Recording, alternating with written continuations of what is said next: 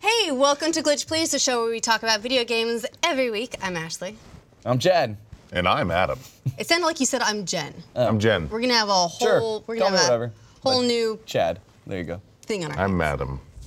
Hello, madam. Hello, madam.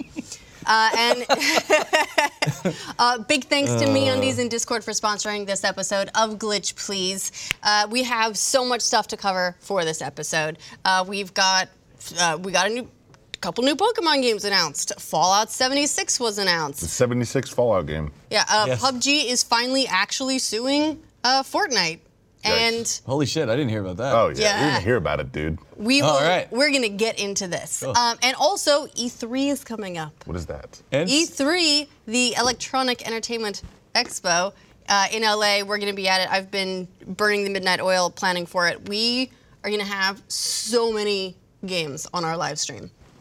I don't I know am which ones I excited. can say yet, so I won't. But there's a lot of uh, a lot of really big titles I'm really excited for. Can we expect Scalebound to make a premiere? I'm never going to shut up about that game. No, I you- love, you never- I love dragons. They're cool, man. Yeah, but if that game was actually shaped I up a know. good I game, get. it I know what have you're got canceled. saying, but man, just mod Skyrim. dragons. Just put like headphones on your character and then just go fight the dragon in Skyrim. Sorry. Um, also, you, you forgot to mention that uh, this week the Hungering Deep came out for Sea of Thieves. Oh right, and the Hungry yeah, the Deep big- received big news of the week. I'm sure we'll hear all about that in You in a couple seconds. That's Because before we get into all the news, all the E3 predictions, we've been playing video games. Occasionally, yeah. I'm assuming yours is Hungry You know what it is. Yes. Uh, so the Hungering Deep came out uh, this week for Sea of Thieves. I like really had my expectations tempered, you know, like because they even ahead of time they did the PR speak of like it's gonna be about a mid-sized patch, which means A it's like mid-sized which is like patch. lower What your fucking expectations, you know, because I don't want to disappoint you. So um, yeah, like I'll go into like not not super spoilers. By now you should know that the the terror is like So a are there giant shark. spoilers? Oh, this is also like people wanted to see a clip from me. This isn't actually anything related to the Hungry Deep. This is just last night, uh, maybe one before a galleon. Um, but anyway, so Hungry Deep came out. Wow, that was a, that was a little humble brag. What's up? Yeah, you know. Well, I was No, gonna go want about that. being, like, better than no four big. people at I was gonna Yeah, set this so clip good. up in a different way, but now it's just happening. anyway, look. Um, so about um, Hungry Deep. Uh, so like the big terror is they added this giant megalodon, right, that exists in the game now.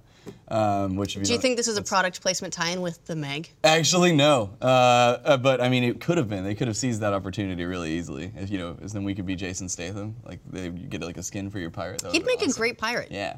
Maybe the maybe that dude uh, who gives you the quest. Maybe that's really Jason Statham. We'll see. Um, no, so the, the whole thing was like they added this new threat and they did some things that they needed to do. Like uh, they added some more cosmetics, right, which is great. Yay. Yeah, man. Fuck yeah. The only thing is like it's like you can complete everything the Hungering Deep has to offer in like a couple hours. Ooh, really? Yeah, that sounds. What, I uh, mean, tell I, me- that sounds par for the course for Sea of Thieves. Tell me something. What What is there to complete aside from the shark? So it's uh, just a couple of fetch quests that lead you to the shark. Um, Wow. So you talk to the dude, he sends you off on like a quest, you go find a couple pages of his journal, and it's all in like a riddle. So that was cool. Like I, I made sure I didn't read anything on the internet because I knew that this content was gonna be really, really limited.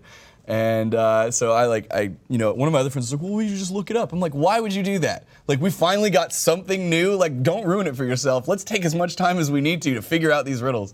So we did, uh, and we went around and we found out like you know where to go talk to these people. Once you once you talk to enough people, you come back to the dude and he gives you like you get a drum, right? And this whole thing's been about this. Yeah, new instruments. Yeah, that's true. You can, Wow, have, you can have a whole. And you have a speaking now. trumpet now, so you can like yell like really far away, or like you can flash your red and, and blue lanterns together and then yell at people like to pull over and chase them like the cops. That's nice. You have your own fun in Sea of Thieves. Yeah, okay? man.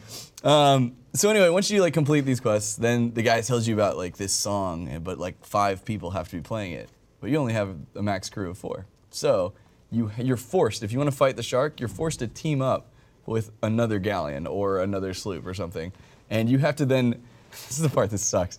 You have to start playing his song, right? Because like you know when uh, everybody syncs up when somebody's playing a song in Sea of Thieves and somebody else comes up, they immediately, right? So the only way you can start playing this new shanty is right next to him, and he's in the bottom left corner of the map, and where you fight the shark is in the bottom right corner of the map. So you have to literally carry Long a tune. little trip. Uh, yeah, you have to carry a tune across the sea. How do you do that if you're driving a ship? Well, one person has to at least be playing it, and then the other people can go and sync sync, up him. with it. Got it. Yeah, exactly. Um, when we did it, we ended up. It was, it was really interesting. So first, like you know, it's the pirate mentality, and like, we were like, we knew that we were gonna have to team up. Somebody, so we're like, hey. Let's all team up, and they start firing cannons. And then you know we sink them and teach them a lesson until finally we had organized enough friendly people, like and uh, we the problem the thing that sucked is we did this like the first night. It's like nobody had done the quest yet, so we ended up just like taking a bunch of people around to do the quests so Oh, that man. we could go. So yeah, we ended So up. your your time your two hours was actually like extended by having to do extra shit. Oh yeah, exactly. So it might not even take two hours if. Oh no, I mean like we played for about like four hours. Okay, That's what I'm saying. So like we, we got them all uh, taken around, and then we went off and we fought the megalodon. Right. So we summoned this giant shark. It came up out of the water, um, and you can actually see it. You can jump in the water. That was a big feedback. Wait, you mean it's got a body? It has a body. It's so not just a bunch of arms. No, Oh, so the Kraken Right. The arms. water doesn't turn dark. You can jump in there, and it's real scary. I can tell you that. Like, I wanted to just see, so I jumped in with a sword, and it's like huge, right? So that was fun. But um, you like jump on its back. I mean, you can jump onto it, but like you'll fall off right away. Okay. Uh, and so like there's some fun glitches you can look up too. Like the thing is like like gone across a whole the top of a ship. Uh, other times it's like flipped upside down. For the most part though, it's been pretty bug free. Um, like it's a pretty intense battle. It was fun to do. Like it takes a lot of hits. And I bet you get like some lot. really cool rewards from doing it, right? Like re- uh, probably like maybe the coolest shit in the game you get for killing this big shark, right? What do you get for killing the big shark, Chad? You get a little mast thing or a little prow. What's it called? Figurehead. You get a little, you get a little figurehead. Like a bobblehead. and uh, and I think you get a title. I haven't confirmed that. I haven't gone to check and see if I can add one. And then Well- there's no other incentive for ever doing it again. and now the place where you get the quest is probably just going to turn into an island for griefers because like, let me put it this way, like. Why do why would I ever do the megalodon again? I have no incentive. you- but you need other people to do it. but other people Oh man. are gonna want to do it, and like I know there's gonna be tons of people who are just gonna set up and camp on this island, Uh, and so when they go and try and like get the quest, they're just gonna kill them. How soon do you think we're gonna get a, an update saying we've reduced the number of players required for the Megalodon quest to four? We'll see. Uh, it's supposedly I can't remember. One of them something's supposed to be temporary. I don't know if it's actually fighting the megalodon. Um, That would be might dumb, be the that's that's the reward. up- update. yeah, I don't know. Um, like honestly, I had fun. I'm glad there was new stuff. I'm glad you had fun. The, and but like the reason I played Sea of Thieves, like it didn't like change the world for me, and like it gave me one night of something new to do, and now it's just like and back to business as usual. And it hasn't like added stuff throughout the game. It's just the shark, right? Yeah. All right. Uh, and there's more sharks in the water now. I can tell you that. More sharks? I don't Oh my sharks god. that are already there. No, it was crazy. So to lead up to this, they were dropping like little hints. So like they would do updates and like things were in taverns that you didn't see before, like harpoons, and you, people were like trying to figure out like th- this was coming. Well, one of the things they did was they upped the shark uh, spawn. Like, no joke, it was crazy. Like I you get don't a few people in the water, and like there's a couple of screenshots of like eight to ten sharks. Like, oh, it's crazy. But because of that, we found out that if you hold, if you actually hold your cutlass to parry and you're like even with a shark, you can parry its bite. Nice. Yeah. All right. I remember during the uh, during the beta when you were seeing clearly they're moving sliders all over the place and changing things up. There was a point where it went from tons of sharks to not a whole bunch of sharks, and that was about the time they introduced snakes on the islands. God, I hate snakes. The- Well, the the, worst. the learning thing with snakes was always fun because everyone who caught a snake would inevitably put it in a crate next, Next to chicken. chickens or whatever. Yeah, And then go. I don't understand why the chickens all died. and there's this learning process of, I think the snake killed the chickens. Oh yeah. And it's not something that's ever explained. It's just something that everyone sort of figures out the hard way or the internet way. Oh yeah. But uh, that was fun. Never did like the sharks though. Oh yeah, no, they're uh, they're a big pain in the ass. But some people are saying they, they hope it sticks around because it creates like a lot more intensity when you're in like the water, like and keeps like when you're having Would a you- ship battle and people would- are in the water. Now there's like this really big thing of, like you better get back on a boat. But Would you? Would the megalodon just show up randomly, or you have? you to? have to summon it So with that'd be, at it'd be least kinda, five be people kinda playing cool if it was just like, hey, it's gonna fucking your. There's a giant shark now.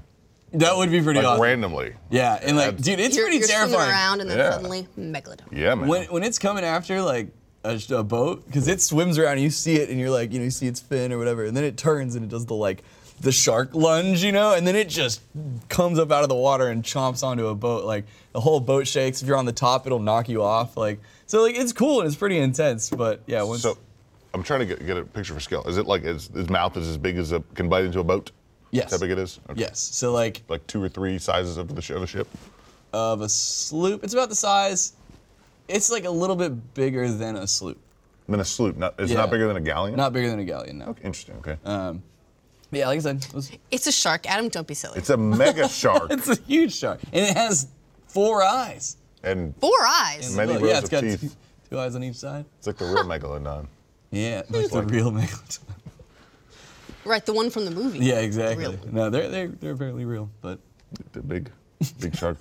How about you, Adam? You were out last week. You were at MegaCon. It was. How about I- that? Speaking of snakes, I held a, like a 10 foot uh, olive python. It was so cute. I love snakes. I love animals. They got Uh, cute little faces. They do. They're really fun to pet. They feel weird. Uh, but uh, MegaCon was cool. They don't have games at MegaCon. It's just like a, it's just like a entertainment convention. Like, or it's like a, a dealer's. You go buy artwork. You go buy toys and things like that. Um, but I got home and uh, the Dark Souls remaster released. Also, it, re- it released two days early. It's supposed to release on the 25th. Released on the 23rd on PC for whatever reason, uh, which I found super strange. Like that never happens, right? Uh, but anyways, came home, started playing that.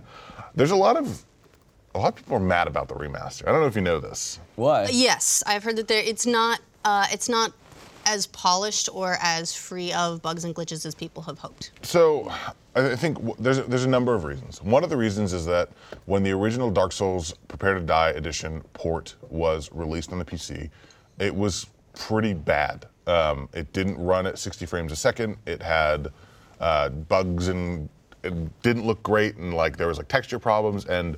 Basically, someone came along, made a, in a mod called DS Fix, which allowed you to run it at 60 frames a second, fix some of the graphical issues, made it like a playable game. You gotta A love when a mod- somebody has to mod it. a mod did, yeah. And it was basically like you could play it without the mod, but if you were playing it, you were playing it with the mod in Right. general.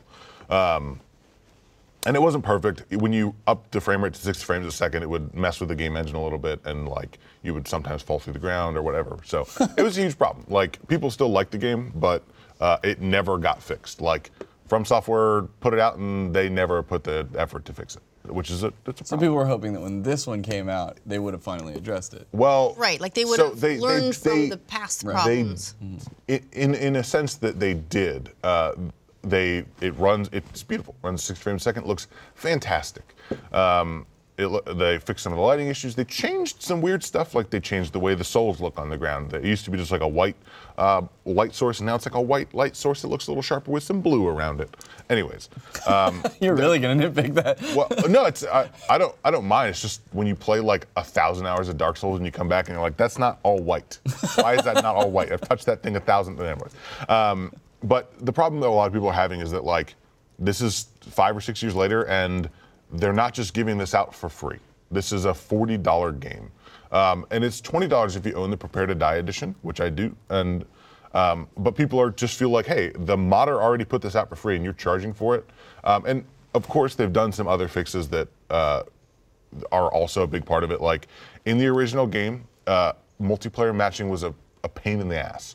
Uh, in order to match with someone, you would basically drop your sign on the ground, and to do that, you you basically hit a button when you have an item, and a sign will appear in the world for other players. However, you could never. De- there's your, players are are on different shards of servers. Mm-hmm. So like, if I drop my sign, it's going to go to one specific shard or one specific server Phase or yeah, you got it. and my friend doesn't isn't necessarily on that there, server. yeah, yeah. So we would spend every time we wanted to play together 10 minutes or whatever. We we we had to jump through a lot of hoops. We eventually figured out the nuances to it, um, but it was a real pain in the ass to, to play with your friends. Yeah. Um, they, later in later games, they added password matching, where you would literally type in a password, and your friend would type in the same password, and you would match together instantly. And I'm really happy to say we co-op last night, and it was like the first time I got the sign, he picked me up, and that felt great. Um, they've made other minor changes to the gameplay, um, like your summons in the first game. When you would summon someone into your game, you would have to heal them by drinking your own Estus. Now they can heal themselves by drinking their Estus. Yeah, you That want to sounded- drink your own Estus, Yeah, that's. Chad? I mean, I heard that you can do that in moments of desperation, but Gross. Um, So th- they've made they've made those changes. Um, I, I, I totally understand where people are coming from. I think that packaging all of this and selling it uh, to people that maybe got burned on the first game is pretty rough. Um, that said, I still bought it and I'm having a lot of fun with it. And the biggest thing for me is not not just the frame rate fixes, but uh, there are so many other people playing it. Um, I think it was reported that it already has more peak players than Dark Souls Prepare to Die Edition ever had. Oh, cool. So that's a huge that's a huge plus. Um, I don't think you match with people from the Prepare to Die Edition. I can't be sure of that though. Um, but it's great. Um, being able to play that game again, uh, not only at a solid frame rate, you could do that before, but just like in a world full of people, it's like if you were interested in Dark Souls, you should play it because it's having the experience of having you see bloodstains everywhere, you see messages left from people, um, you see like summon signs. It like it really makes a difference, and it was it was one of the things that made Dark Souls so special the first time around was if you went human, which basically meant when you're not human, you can't co-op with people, you can't get invaded by other players. If you go human, uh, you can summon in other friends, but you're also like at risk of people invading your game and, and like attacking you. Um, and when you play with when you played later in the lifespan of Dark Souls, you never got invaded, even if you were human, and you also never got to co-op. But now it's like there's so many people, uh, it's super fun. Um, I, I still have some gripes with it. There's like a, a weird bug where every 10 minutes or so I'll have like a frame rate drop for one or two seconds, and like that shouldn't happen. I this is a remaster. I bought it for this reason, for it not to happen. Uh, so that's a pain in the butt. Um, but otherwise, I'm having a Do you ton think of fun. it's checking in with something? I don't know. I mean, if, if it's that regular, it seems like there's something So uh, going on behind the, scenes that is I- I read some. up all the resources. I don't. Just- I don't know if it's happening to everyone, um, but I read a thread that was like, "Hey, this is happening," and someone was like, "Just turn off VSync or turn to borderless windowed." And I've tried both those things, and uh, they did not fix my problem. So I don't really know. Uh, my friend's having the same problem, um, but it's it's a blast, dude. I love that game, and um, playing it with a community full of people again is like is exactly what I want. Maybe I'll get on that. I, I, I really like hard games. Like I love like those like old school like hard platformers, and so like that's what a lot of people equate Dark Souls to. You know, Yeah. it's like the new generation of that. Like Dark. Souls is a hard game. So like yeah, I know. I really want to. And it's one of those games that rewards you for being for pa- like learning and being patient and Yeah, yeah. understanding attack patterns and, and not getting greedy and stuff like that. So Yeah, I don't think I'm really the demographic for Dark Souls. The marketing of something like this game's gonna make you its bitch. Uh, Oh, that- that, the that doesn't, Dyack? that doesn't No, really work um, for me so much. God, sorry. I, I like that it exists. Uh, it's you know it's great that it there's that atoms of the world that like Yeah. the intentionally really difficult games. Uh, I that's I'm generally in it for experiences, and that is usually not a great one. yeah, no, Dark Souls like if you're in it for a story, it's it doesn't have a story per se. It has lore built into the game, but there is like no surfaced story. It's all item text. And, You discover it all Yeah. really via things in the world. Right? Exactly. Yeah. You, you discover it through context of where things are and also like the literally the item descriptions of things. Just, just overcoming challenges. The game. Like It's fun. Yeah. Okay. I love it. I've been playing uh, well a couple things. Uh, I finished Detroit Become Human. Oh, did you? Yeah, I did. I love Uh, that you tweeted at me that you're like, never mind. Yeah, I so when we had talked about it uh, last week, um, I was I think I was earlier on in the game than I realized. Uh, I basically went home and I marathoned through, and uh, like between like Thursday and Friday, I I finished it and then started going back in because you can go back to the scenes that you've completed, and you can see the branching paths uh, that that you could have taken. It doesn't tell you what's on the other paths, just that you missed something or clearly there was a choice here. You made one choice and you went down this path. And you can see there is another path. So you can kind of go back in and you can start either from the beginning of a scene or segment or there's sometimes a checkpoint a little bit further in. So you can say i just want to see what would have happened later. Yeah. uh, and so i started going back and trying to figure out uh, maybe if i do this you know i want to know what happens. And it took me a couple hours just to 100% the first scene. Because there Oh, were yeah. and that that first scene is the one from the demo as well. There's like five different endings for that Hmm. and there's all these little fac- other factors in between so went back and was doing that there's a lot of replayability there because there's a lot of things that I'm like, oh god, I wish it had gone this way, or like uh, I didn't save this person because I didn't do a thing. I didn't realize I was panicking, and uh, and I missed out. So I can go back and go, haha, I have saved them, and then see how the game plays out because it'll save your progress, and then you can load a later scene, and the variables have changed. Okay. So that's all pretty cool. But it is absolutely it's child endangerment, the video game. Yeah. There's there's lots of kids in jeopardy in it. Do you, uh, as someone who would probably just play through one playthrough and not go back and visit alternate timelines just because of, I don't know, I, I, I just know myself. I probably wouldn't do that. Yep. Would how, how long is the, the base game, and would you say it's worth the full price? Um, I'd say it's uh, 10-ish hours. Okay. And whether it's worth the price is very dependent on you as a gamer. Is 10 hours worth it? It's a narrative experience. It's not, you know, you're not going to be running around shooting stuff. It's an interactive story Yeah. that you are participating in. That's like the length of fi- length of five movies. Yeah. You'd pay a lot more to see five It's movies. it's well, you pay the same, roughly. it's I think, man, I'm really interested in it, but I'm worried that like I'll play it for like you know eight to ten hours and be done with it. And I think I would be. So I think that maybe maybe I'll wait for a sale, but I'm, I'm interested. Yeah, I, I enjoy it, but it is you have to like that type of game. If you're hoping for the freedom to do whatever and make whatever choice, you're not going to get it. Yeah, I was really I, the yeah the it, when when Heavy Rain came out, I was like, man, this looks so cool. But I never got that either. I actually did get that, and I only played a little bit. I got past the Jason part, and that was the beginning. So, There, there was is there an one. equivalent in Detroit? they say this Mm, No, same name over and over. I don't think there's anything that's quite that meme worthy. Okay. but there is there's one character in it that kept uh, sticking in my mind, and I was like, I know, I know this person. And it turns out uh, one of the one of the female androids in the game was in that Charlie's Angels TV reboot. They never There watched was a that. there was a TV There was a reboot of Charlie's Angels TV reboot a couple years ago. It did not last long.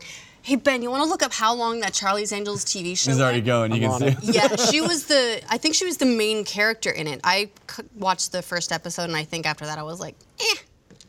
And then I was I was out because I was like, it's you know it's interesting, but this is very clearly like, you know, gonna be one of the like formula shows. And if I'm gonna watch a formula show, well, actually, I'm pretty susceptible to formula shows, but they gotta have like my shtick. Well, hey, maybe that's the next game that they're working on.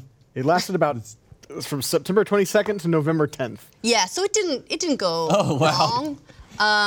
that's rough. But uh, but she was in it, and I, I liked her. And then so I saw this character in the game, and was like, I recognize this lady, and that was a weird moment for me. That she was close enough, like she looked realistic enough that I was like, I know exactly who that is. Did uh did, did you feel any emotional connection to the stories? Did you did you tear up at any point? Did you get happy? Did you? Oh yeah. Okay. Yeah, I mean, I have, I, I'm pretty good. Look, I don't want to brag or anything, but I'm pretty good at suspension of disbelief. I like suspending disbelief. I'm Yeah, all well, about yeah. it. I like getting into the stories and Mm-hmm. just being along for the ride, and then coming out of it later and going, "That was a fun ride." Yeah. And so I'm, you know, I don't. It can take a lot, or sometimes just a couple really weird things that I guess are my hangups to throw me out of something completely. Mm-hmm. So I was in it, and uh, it I, it did a good job of pulling me through the narrative. Uh, there we go. They're not They're saints. not saints. They're Charlie's Angels. Christ. Yes. Nice. With that so yeah, tagline, how could they babe, fail? babe in the middle there. That's that's one of the androids Okay. and uh, they I like the mini stories they tell via the different characters. So one of the uh, one of the main characters, uh, he.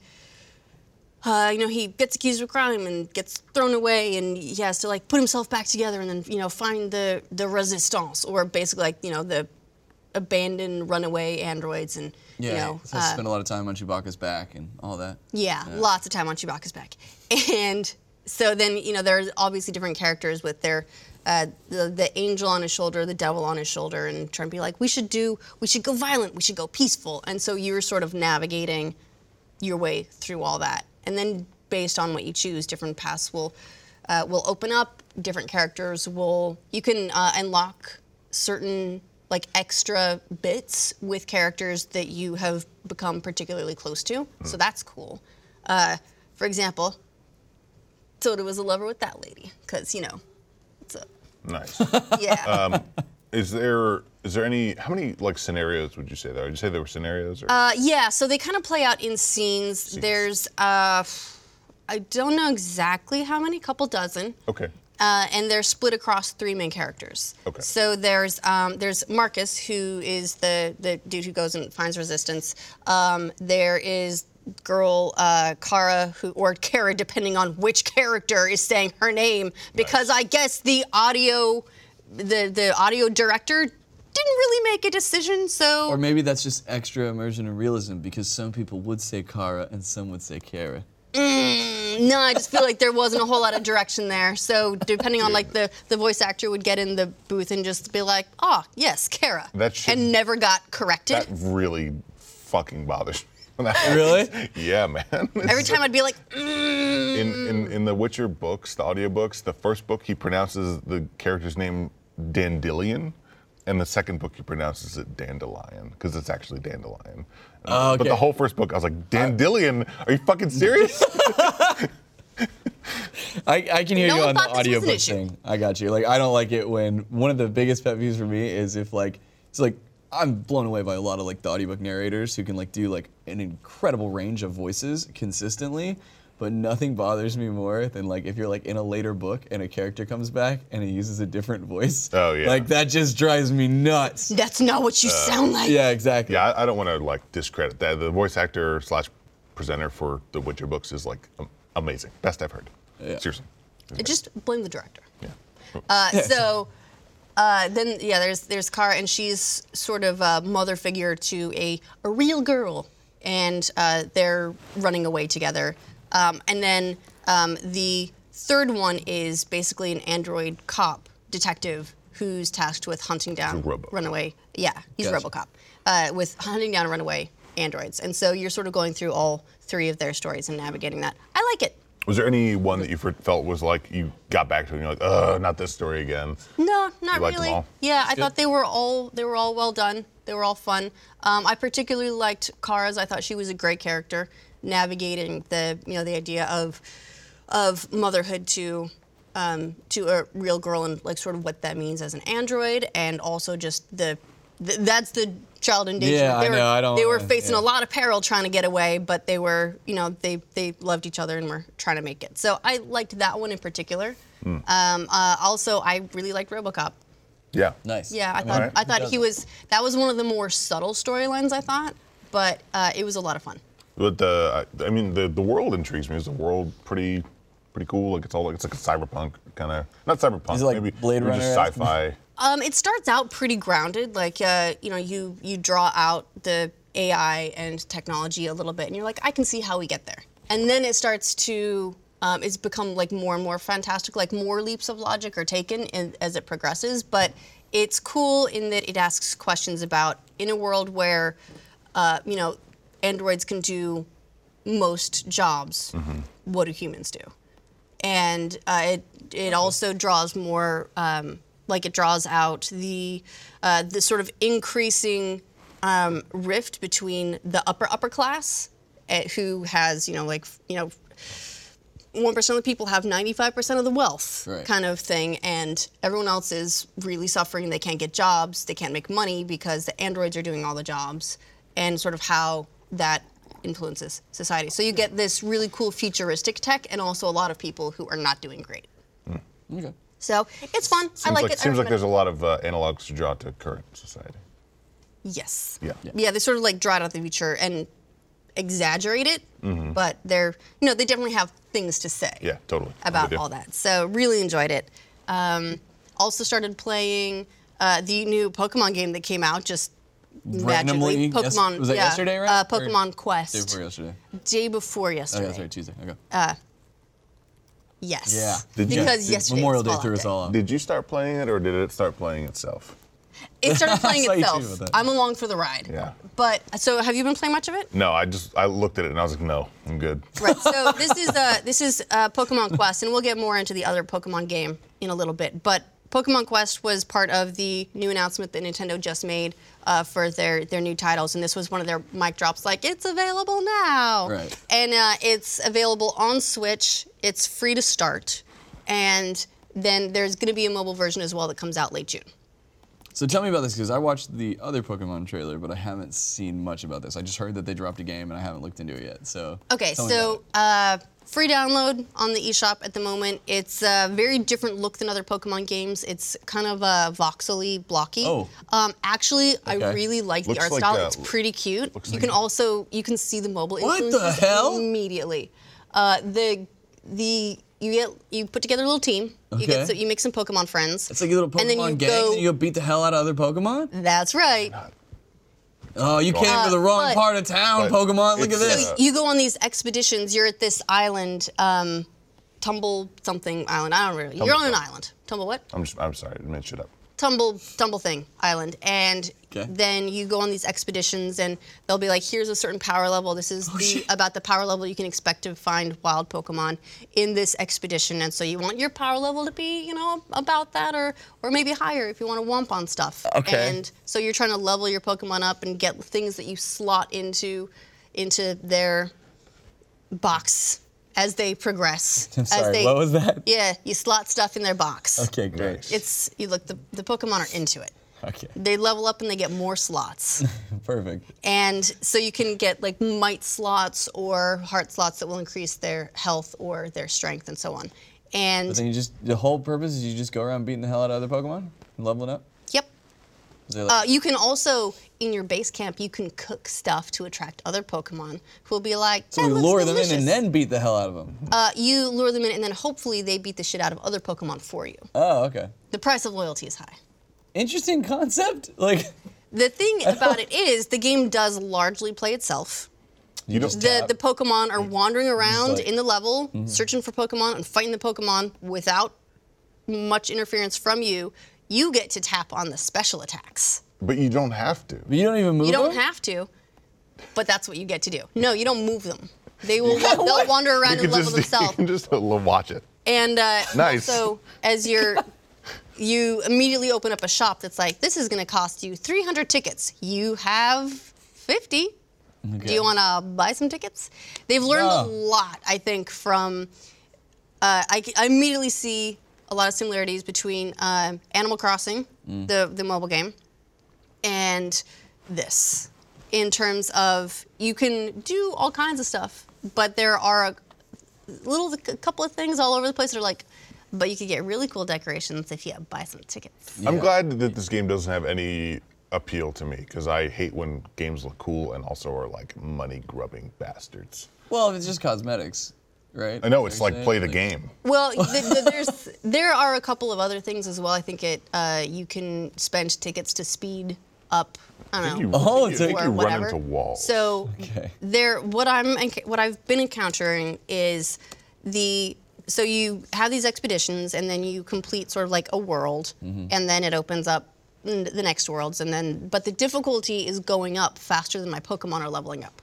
Mm. So I'm going back in and I'm doing some of the easier expeditions than the you know the max one that I've unlocked in order to try to level them up Right. and get them uh, you know and hunt out more stuff that I can slot in the boxes and to try and get their power levels up so they can actually beat the the max expeditions I've got unlocked. Is there like an is there a way to beat this game? Does it have an end, like a final world, or does it? I'll keep let you know when I get there. But Okay. presumably there would be an end because you're on an island and the island has to end at some point.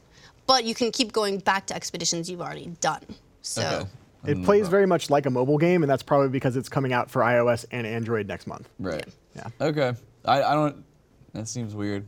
I don't know. Doesn't sound. Like, is there any tie-in to like Pokemon Go or other Pokemon games? Nope, they're they're saving that for Let's Go. Okay. I think this is uh, just they've had success with uh, refreshing and re-energizing audiences for their franchises via mobile games.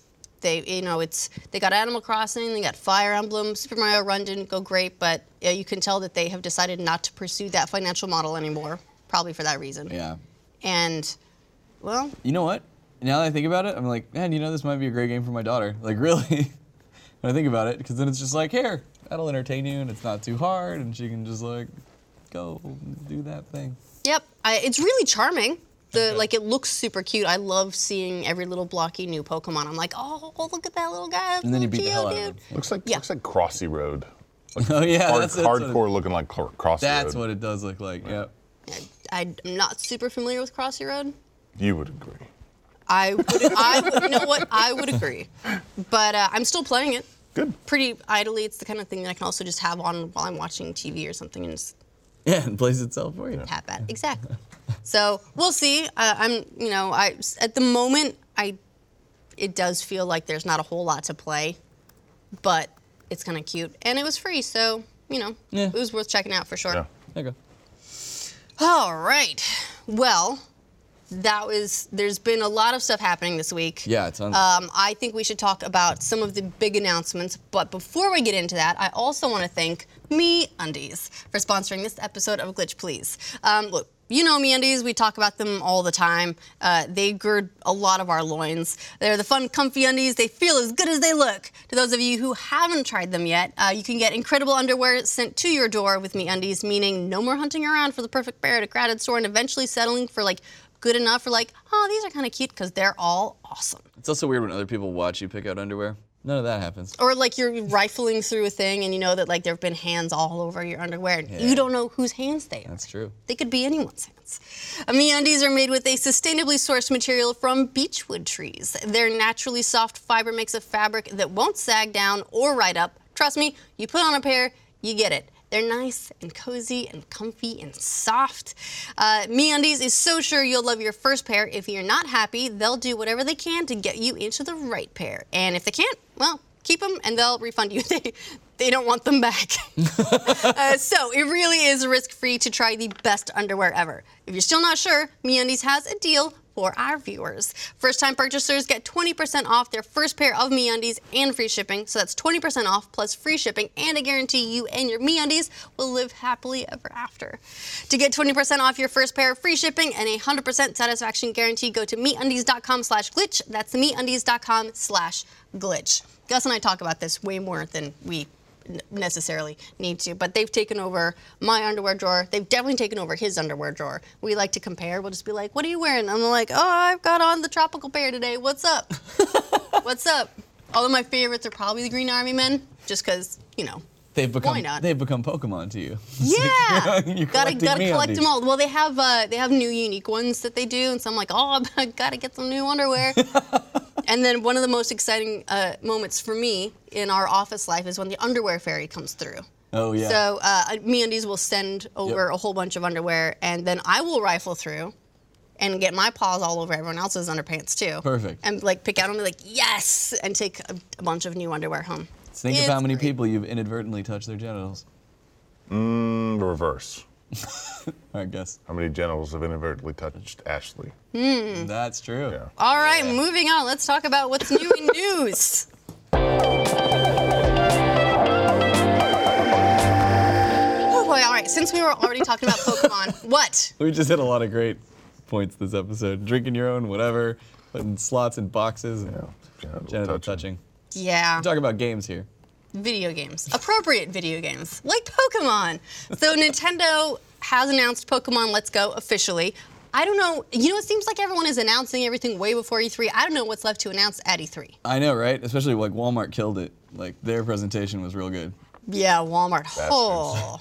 Uh, I've been doing a lot of uh, coordination with different video game publishers because I'm scheduling um, games to come on our live show, which we're doing, which you should absolutely tune in for. A uh, lot of really awesome games, but uh, let's just be like, we have, uh, you know, such and such, and I'm like, would I have potentially heard about this from potentially a retailer? And they're like, Maybe. So they got they got a good game face, but I'm like I you know, You know there are yeah I have a pretty decent idea what some of the unannounced titles are, and it's like Walmart's a Walmart's a hell that's a tricky one too because like what are they gonna do? Walmart is one of the biggest retailers in the world, and we're gonna be like you can't have our games. Oh yeah, no, of course not. Big Yeah, punishment. it's just more of a like, hey, yeah. don't do that again. That yeah. was bad. But Walmart keeps doing it. I know. Target's really bad too. They keep posting all kinds of stuff. Anyway, Pokemon Let's Go. Uh, it has been announced for the Switch. There are two versions. There's Pokemon Let's Go Pikachu, Pokemon Let's Go Eevee. The one I'll be getting. How did they pronounce Eevee in the trailer? It was like Avi. Or something like that. At the I didn't end. catch that. Did they really? Maybe, maybe Yeah. it was text to speech. They say it real weird. It's it's it's. I think it's I think it's like an in-game pronunciation, or maybe it's a Japanese pronunciation, but it's real real weird, real different than I expected. Yeah, this is uh, this is this we- is not a core Pokemon title. This is That- if you were expecting the classic uh, RPG, you know, the Yeah, the, the turn-based. Uh, here's you go battle your wild Pokemon in the tall grass and and uh, and catch them and all that. It works very very differently. Uh, the leaks that uh, came out previously, and I think we've discussed them on Glitch Please. We've definitely discussed them on the No. Uh, were basically spot on. Except for the fact that we thought that this was going to be a core Pokemon game, right? We wondered if this was going to be a new gen. Yes, Yeah. but, But they're that's actually what's really saving their new it. gen game for 2019. Yeah. This is more than anything. This is to capitalize on the success of Pokemon, Pokemon Go. Yeah. yeah I- it's They're like trying to get Gen the Go and Alolan, players right? who are playing on mobile to buy a Switch. So, you know, I feel when I was watching this trailer and they announced that tie-in uh, with Pokemon Go and how you'll be able to transfer them, right? I, it's like you could pro- like I felt like I could he- almost hear it somewhere in the distance, like those Pokemon Go players that have still been playing like hardcore, being like, yes, you know, like But- finally, but- like, like But- Brian Riley from only, only the first generation of Pokemon. But I also- only the original 150. and Alolan. I wonder. I wonder and, what. and their Alolan forms. Yes. I wonder what like you actually if they actually add to can you like when in the trailer they add you transfer them over and they go to a Pokemon Go park. So it's just like oh you have a park full of Pokemon and you can go tickle them or whatever. I mean, honestly, don't know. if you can, like if you can import all of the original gen Pokemon to this game from the start, Yeah, it wouldn't make because you've sense. got a completed Pokedex, that completely destroys the balance of the game Yeah. for one, Yeah. and it destroys any reason to like play it and try and catch them. So instead of the normal fight the Pokemon and then throw the Pokeballs at it and you. You, great job, you captured it. Yeah. This is, you know, you're flicking the Joy-Con. It's a Go style capture mechanic. what are you shaking? No, that I didn't. I, I I was a child and I giggled at flicking your Joy-Con. Flicking your because of all the other stuff that we've been talking about. hey, it's a weird episode. Uh, today, just so I'm you guys sorry. know, apparently the Pokemon CEO uh, came out and said that there's going to be one completely new Pokemon in the game that's going to hint at what Gen 8 Pokemon's going to be. Oh, that's right. So the selling point for this game is that there will be a new Pokemon in it It's good. What are they gonna do? That will tease the It's 2019 gonna be like Pokemon a game. waffle. It's like yeah, it's Mew three. Um, Mew three. I don't know, man. You're I- totally right I'm with the park thing, by the way. Interested in it. I I'm really confused as to what you're going to be doing because you're not going to be battling wild Pokemon, which is super weird. Uh, you're just going to go up and catch them. But you can you can battle NPCs. You can battle trainers. yeah. And they will be turn-based, so it's not going to be in Not- Pokemon Go. If you're, you're battle. fighting, it's just like the tap fest. Yeah. It's not going to be that. It will be turn-based. Okay. It does. I, I will say the they showed like a quick glimpse of an active or of, of a turn-based battle, and it looks. It reminds me of Pokemon Colosseum because it has like dynamic camera angles, and I'm like, yeah, I like that. Looks real cool. Oh, that's exactly what I said too when I was talking uh, when when they did the battle. Yeah, I was like, Yeah. oh, it's Pokemon Stadium. Oh, Pokemon Uh, Stadium, Yeah, that's yeah, it yeah. was, yeah. No, it's all good. Um, yeah. Uh, and then they have that controller. I'm super excited for everyone to walk around with their Pokeballs hanging off their waistband because that's fucking awesome. Finally happening, and it'll glow and it'll make It's noise. just like the, And the apparently, you can, Pokewalker. you can like you can pet it or something, and it will increase the bond with your Pokemon. yeah, we probably the will. bond? Do you remember when Burger King had those Pokeballs? Yeah, oh, Like, yeah. The way ones with gold cards inside? Yes, Oh, yeah. exactly. And then like people would walk around with them on their belt. I remember. I might have been that kid at school. Yeah, man. Uh, I don't know. I'm, I'm curious to know like how much game there is because like it's not a core Pokemon RPG, but then I'm, I'm curious to know like are we gonna have a story to go through? Will It looks So it, like it's a reimagining Of- of, Pokemon Yellow. it's like Yellow Special Edition? Yeah, like. Yellow Pikachu edition. Pikachu edition. Yeah. And so it is going to be based on a lot of that. It's you know it's Kanto region. I'm the assumption based on it being they oh are. wow nice. they're huge. so the assumption based on it being a reimagining of Pokemon Yellow is that yes, there will be a story to go through. It will probably be different. Like Hmm. uh, it, it may, it's not going to align 100% with Pokemon Yellow, but the fact other if there was no story to go through, What why would would they do? bother doing that? totally. So uh, I'm sure there will be. You can also play uh, co-op. And ha- yeah. they haven't really outlined how that's going to work yet. So again, I'm making some assumptions here, but based on the way that other multiplayer games have worked with Super Mario Odyssey, where someone can drop into your game they're the hat, they're helping you out, but it's not like they're going to take the moons over into their game. Yeah. Yeah. Will well- probably they be showed a dual. They showed dual ball throws. yes, exactly. Which is interesting. But it would be really cool if I held it together, man, and then you smiled. I smiled. saw, you- I saw you doing this. uh, it would be cool if you when someone drops into your game, they just select their profile Yeah. because you know you can have multiple profiles on the Switch, which is another Right. thing that is going to be new to this game because previously you couldn't have multiple profiles, multiple saves on a single console that you could play a Pokemon game on. Yeah. Because 3DS is like you got your one profile, you got your one save. So this way people can split it out a little bit. Maybe they can select a profile. That's interesting. And then the Pokemon they really cool. catch, they I don't know, mail it to a Poke Center in their game, and then they can pick them up. Hmm. Um, that would be how I'd like to see it play out. Chances are it'll be drop in, Yeah. be assistant, like you know, if your kid wants to play, you are helping them catch the Pokemon, Yeah. or Right. something like that, which is still cool. It would be neat Yeah, if fine. you could do like duo battles and have you know one person Pokemon be controlled by the other person and then you know back and forth like two on two. Oh yeah, that'd be Fun. fun. There is going Um, to be multiplayer, but not ranked. Like uh, like you can battle people. Right. That's. I mean, I'm pretty excited for this just because it looks really sharp. I think that aesthetically it's real nice. Um, I'm a little unsure about the catching Pokemon mechanic. I like the idea of throwing a Pokeball at something. I don't know if I like the idea of not battling in the wild. Yeah. Um, But I don't know, dude. It looks pretty cool. Like people are kind of they're kind of vitriolic about this game. Uh, It's kind of seems kind of divisive. Well, th- there are reasons for that, though. One, people have been wanting a Pokemon game on Switch, a Or core just on Pokemon console forever. game on S- yeah, Well- on well on console forever on Switch. Well, since it you know for the last year. Yeah. But this is not what people had in mind. A lot of I think the like it feels weird to say like the hardcore Pokemon players, but the hardcore Oh, Pokemon players This. Sorry. not fan of they don't want Go invading their game. Uh, and I get that, but it does seem like they made it. They didn't make it clear, but they implied that there's a Pokemon Go park that you'll bring your friends to, and it's not like you're gonna bring in your Charizard and beat all the level one trainers or whatever. Um, so I, that's one of my hopes for this game is that the Pokemon Go integration isn't key. Yeah. It's just a it's an element that will add some like like pat on the back for Pokemon Go players. yeah. Right. Um, They're going to want some way to incentivize the Pokemon Go players. Uh, I was looking at, uh, and there's there's a reason that they are trying to go after this Pokemon Go crowd. The revenue that they made. Um, ben, can you do me a favor and look up? There's uh, the Pokemon Company's revenue over the last couple years that's been floating around. Uh, it basically went from um, something like five. It was like you know, 50 million, 50 million. They had an investment year and it was maybe five million, and then it was like 145 million Oh, that wow. they made the year Pokemon Go came out. Wasn't it? Wasn't spent it- some wasn't- They've Wasn't made a some- lot of money off that- this. I, I I feel like I was reading somewhere that like per day Pokemon Go is making like a million dollars or something, or like even, probably more.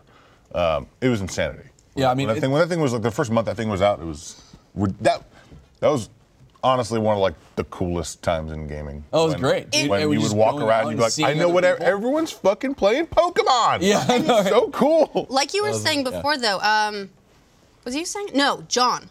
Uh, last week, John was telling us because he's been playing Pokemon Go again, and he went to I think a community day event that was down at the Capitol, Mm-hmm. and just still, Yeah. you know, this much later, seeing hundreds of people gathering in real life to participate in these events uh, see- is is a pretty cool thing. So I found two things. Uh, it looks like in 2016, uh, they reported a 3.3 billion uh, retail revenue, and then Pokemon Go actually in June June 30th in 2017 passed 1.2 billion in revenue. So it sounds seems like it's doing pretty good. Yeah. Yeah, their um their revenue, and this is outdated because this is like the revenue as of last August was doing uh, had 100 million downloads, um, 20 million plus active users daily, That's crazy. and obviously that's dropped. Just the you know the game has aged, people move on, but there were a lot of people that really, really got into that who have not been playing the core Pokemon titles for a while. Yeah. And Oh, yeah. so if they can say, "Hey guys, we got something new for you," we got like we got that, but like you know a more like a more more experience. Yeah, yeah. No more. just all you need is a Switch. Yeah. Yeah. And, it's And they, they're going to try and get as many of those people as they can. And it'll be like, also, all that stuff you got in Go, you'll be able to bring into this game. That's going to get a lot of people. Yeah, sure Nintendo's trying to sell 20 million Switches this year. Yeah. Obviously, Smash Brothers gonna sell a lot of those. You know what else Yep. is gonna sell a lot of those? Pokemon. Pokemon. Yep. Yeah. Anything Pokemon. I think that having this game as sort of like a median game, like waiting, like a sort of tiding people over game, is a is actually a really good thing for Yeah. the core Pokemon game because it means they have more time to work on it. Yep. And like I, I felt like if they did put a Pokemon game out, you know, a year and a half after the system launched, they might be a little rushed. And Yeah. knowing that they have an extra year is like it's good. I think it. I think it, I think it's all good things. But they and they also very definitely clearly hedged their bets by announcing the core Pokemon game when they announced this. I don't know if this came in during their maybe their test groups or maybe they saw the response to the leaks that were uh, people saying this is not the Pokemon I wanted. Where's my core Pokemon? Yeah. and decided to hedge their bets and be like, hey, if this isn't your thing, that's cool. Don't worry, we are working on Right. one for you. So they're Yeah. trying not to alienate the core Pokemon crowd by saying there's still one coming. Don't cool. don't write switch off just yet. Totally. Which version are you gonna get? Eevee for me. I think I'm a Probably Pikachu Eevee. man. Oh really? I like my little yellow guy. He's cool. Oh he's, He does he's lightning. He does. Like, well, so does Eevee. Eevee can be anything. That's the I don't know. of it. Can you evolve Eevee in this game? We don't know yet. I mean that that would be ridiculous. yeah, I mean, how they're, how they're gonna work that out will be interesting, I think. But probably Eevee. Okay. I like Eevee. Look at look Yeah. at the face. Eevee- I, I look how Eevee pissed face. off it is in the screenshot too. It's like I'm gonna fuck you up. It means Eevee, business. I, I Yeah. love Grr. it. Eevee can be so many things. Yeah. Um, also, we got another game announcement. These came back to back. Fallout 76, Yeah. the the new game that uh, Bethesda's working on. It looks like this is probably Bethesda Game Studios and uh, the former Battle Cry studio that's actually based here in Austin, uh, working on a new. It looks like it's going to be a multiplayer online Fallout game. With an Overwatch crossover. What? oh, Soldier like, 76. He's got that looks so much like Soldier 76's jacket. So this is going to be a unique one. This uh, is, as the name implies, based on Vault 76, which was one of the control vaults. So this is not one of the like you know, it's not Vault 77, which I think was one person and a bunch of puppets. uh, this is going to be control vault, normal-ish, but the variable of this one is it was scheduled to open 20 years later, but based on um, the date in that they show in the trailer, it looks like it's about 25 years later. Yeah, the date right there. Right. So, uh, not sure if maybe it's opening five years late. Maybe it opened and they were all like, "What if we five just stay here?" Or yeah, what the like what exactly that is. But regardless, this is like 150 years prior to Fallout 3. Earliest Fallout game. Yeah. Yeah. The way they announced it was really cool too. They just started streaming. It was that. not really cool, I will say, having people sit looking at a stream for X amount of time with no indications when it would actually begin. So yeah, Are you what, one of those people? I, I had it on during the workday. Uh, we I think we all did. I am so curious how much bandwidth everyone across Rooster Teeth used with a couple hundred people tuning in all to this same stream and just streaming it for the entire workday. But See, I'm like, I was just like, oh, that's cool. I'll hear, no, I'll hear I- about it. I wasn't, Like, here I- when they I wasn't that it. mad Yeah. about it. Yeah, so they they basically they put out a tweet saying, you know, with a please stand by and the Mm-hmm. the test screen. They launched their their live stream. Actually, I think they launched the live stream, but then they tweeted later, like sort of pointing people to it. And so they launched this live stream. And initially, we're all like, all right, here we go. You know, wait 30 minutes, whatever. Stream kicks off. We'll get an announcement. It'll be great. And it just sort of kept going Yeah. initially with the with the tweet and the stream starts up, I think we are all expecting this would be Fallout 3 remastered. It's Ten years on, Right, yeah. yeah. it makes sense. You know, do like a 10th anniversary edition of Fallout 3, which, by the way, I think we still might get. Maybe that's an E3 announcement, but Yeah, they shouldn't make a big deal out of remasters like this. though. Right. Yeah. So that's why the longer this went on, uh, I was like, okay, maybe this isn't a remaster. Maybe this isn't Fallout Shelter related because people would be furious Yeah. if they just had this whole thing. There were 150,000 people just sitting on the stream watching the uh, Vault Boy bobblehead Yeah. and with the screen in the background, and occasionally someone would throw like you know put balloons across the screen or like walk through and just ah. 24 hours later, they announced Fallout 76.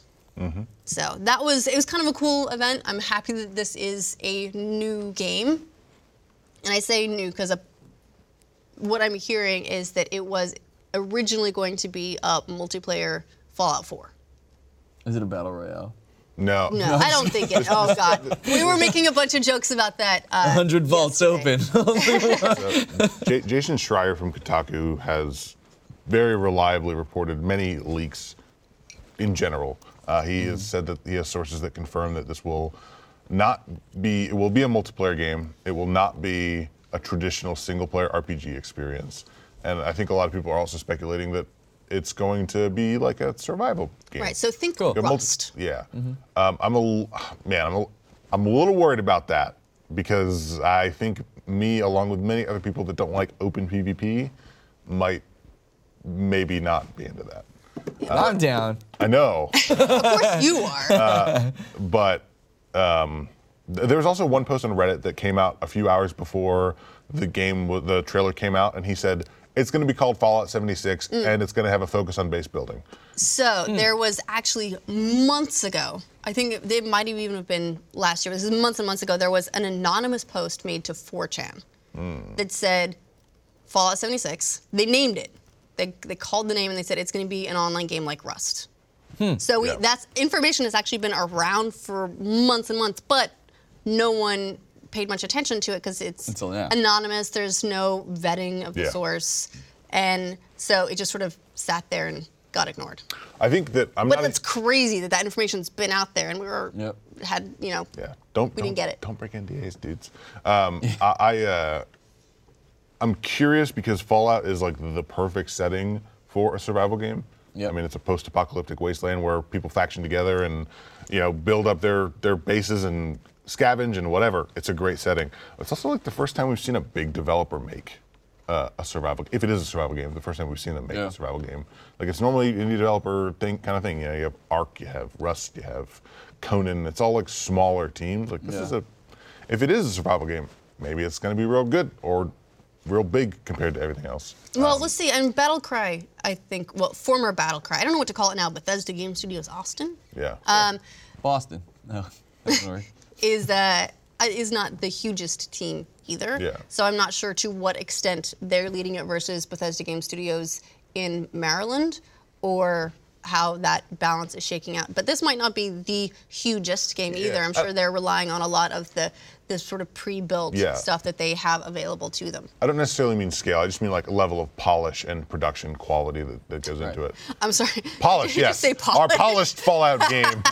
Going to be completely bug-free. Yes. Um, but I, I- I'm still pretty optimistic. I like that we're had two announcements back to back that are like, here's the series you know and love. We're gonna throw wrenches into it and Yeah, it's- change, change it up a lot. It's really scary when anybody changes the formula because gamers don't really respond well to change No. for the most part, you know? So But, we'll but see. it's also they are not. This is not Fallout 5, so Right. people can still look forward to Fallout 5 one day. Right. yeah, that's true. One of the, uh, I think, variables up in the air too is how big the focus on base building is and how persistent all that is. Well, also how many players this multiplayer game would be. If you are building a base, uh, you know, are you in a persistent server forever? Can Yeah. other people invade that base? How does that all work? Right. But, you know, I've, correct me if I'm wrong, was the base building in Fallout 4 kind of polarizing? It seemed like some people really liked it, some people did not like it, and completely mm-hmm. just didn't deal with it any more than they absolutely had to. It wasn't necessary, which is a, a, a key thing. Like you had to do it, I think, for one story mission. But for the other, for the rest of it, it's like, do you want better prices, better trade routes, whatever? And I didn't, I didn't care about it, so Right. I did not interface with it at all. I know other people though, like that was really gonna thing. do it. Yeah, yeah. So I think the the making it necessary will be a huge change for people. Um, if it is necessary, it sounds like from the that one post, it was like it's gonna have a focus on it, Yeah. which to me makes it sound like it's gonna be part of the core gameplay. Right, like maybe to unlock certain things or to progress, you're going to need Yeah. This element. Like if we were to uh, draw a parallel out to State of Decay 2, Yeah. or well, State of Decay in general, where you, um, you know, you had a base, and then you you build certain things like different components for that base. Well, you know what I'm saying, State of Decay 2, because that's a recent game that came out, but pretty much any base Yeah, yeah, game has that, where you uh, per, Fallout Shelter, perhaps. Yeah, yeah. Where you need to build a new component in order to do a new thing, uh, and so I would uh, I would imagine that it would be very much along those lines. Yeah.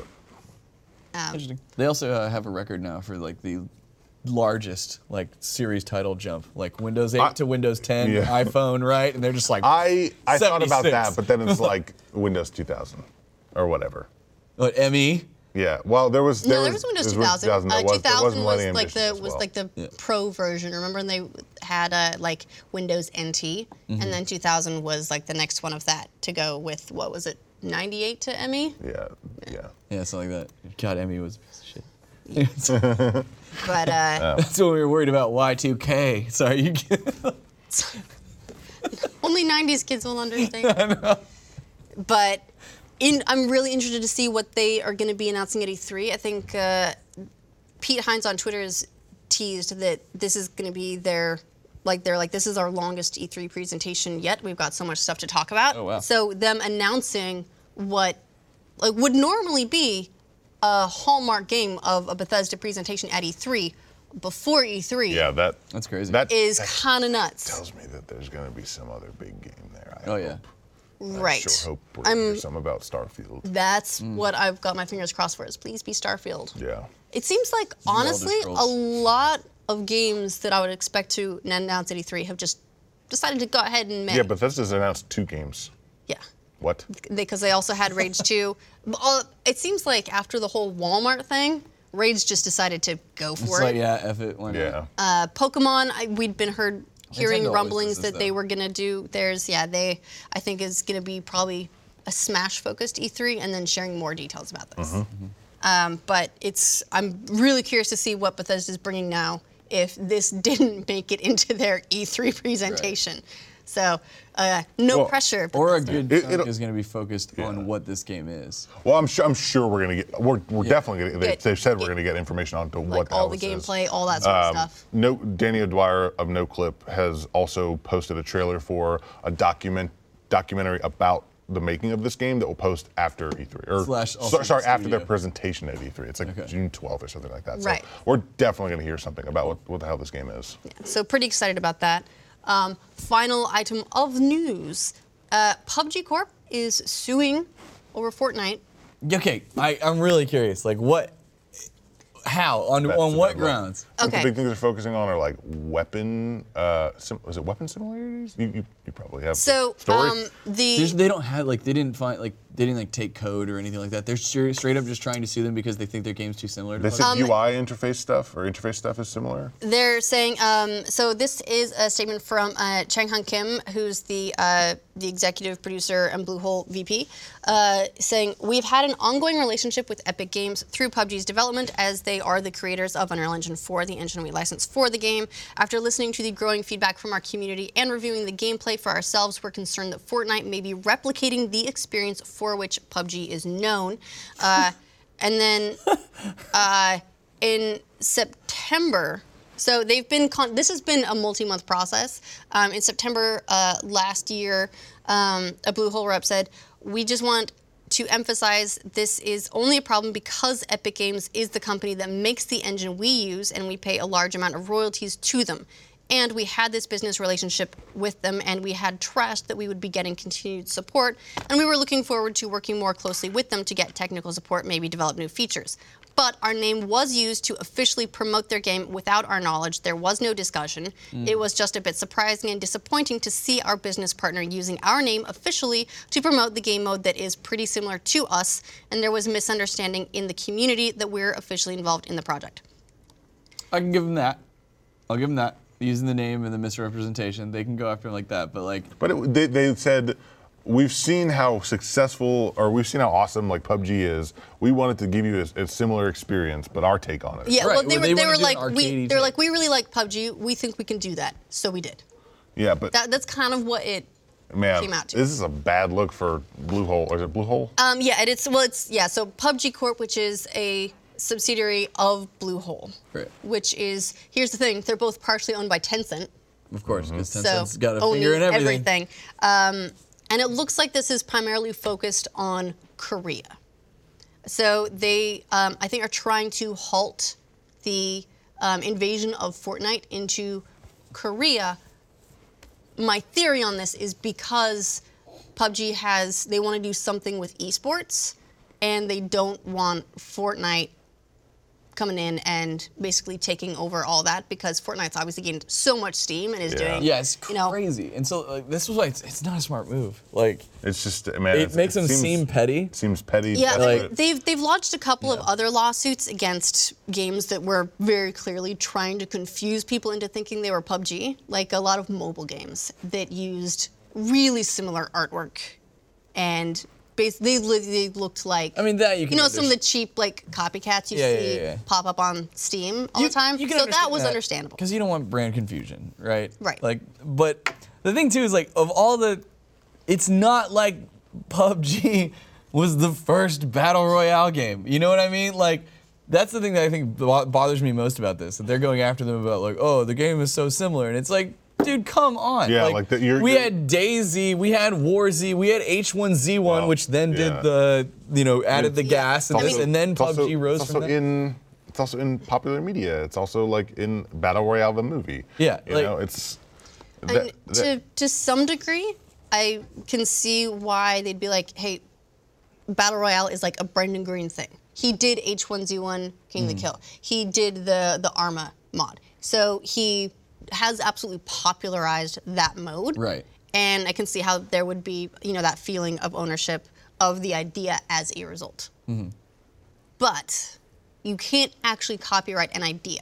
So the the I think the only legs that uh, PUBG Corp has to stand on would be um, one would be uh, you know product confusion because they're saying this seemed like they you know were a, like there was an official relationship whatever there wasn't um, or that Epic Games took advantage of insider knowledge of what PUBG was doing in the development of Fortnite. yeah.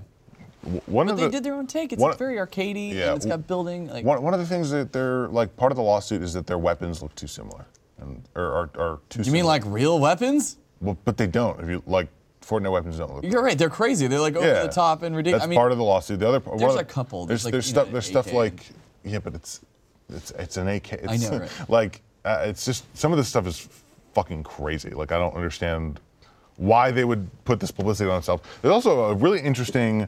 Someone on Reddit brought up like uh, Epic obviously licenses their engine to uh, PUBG. Right. If Epic wanted to, they could go in and audit them and see like if you're licensing our engine properly or improperly, we could just shut you down and force you to be pulled from whatever services like Well, that Too Human. I mean, that yeah, I was gonna say that kind of happened before with uh, Silicon Knights. It's funny because I accidentally said Denis Dyack earlier. Yeah. when I met Carmack, and now, now here he is.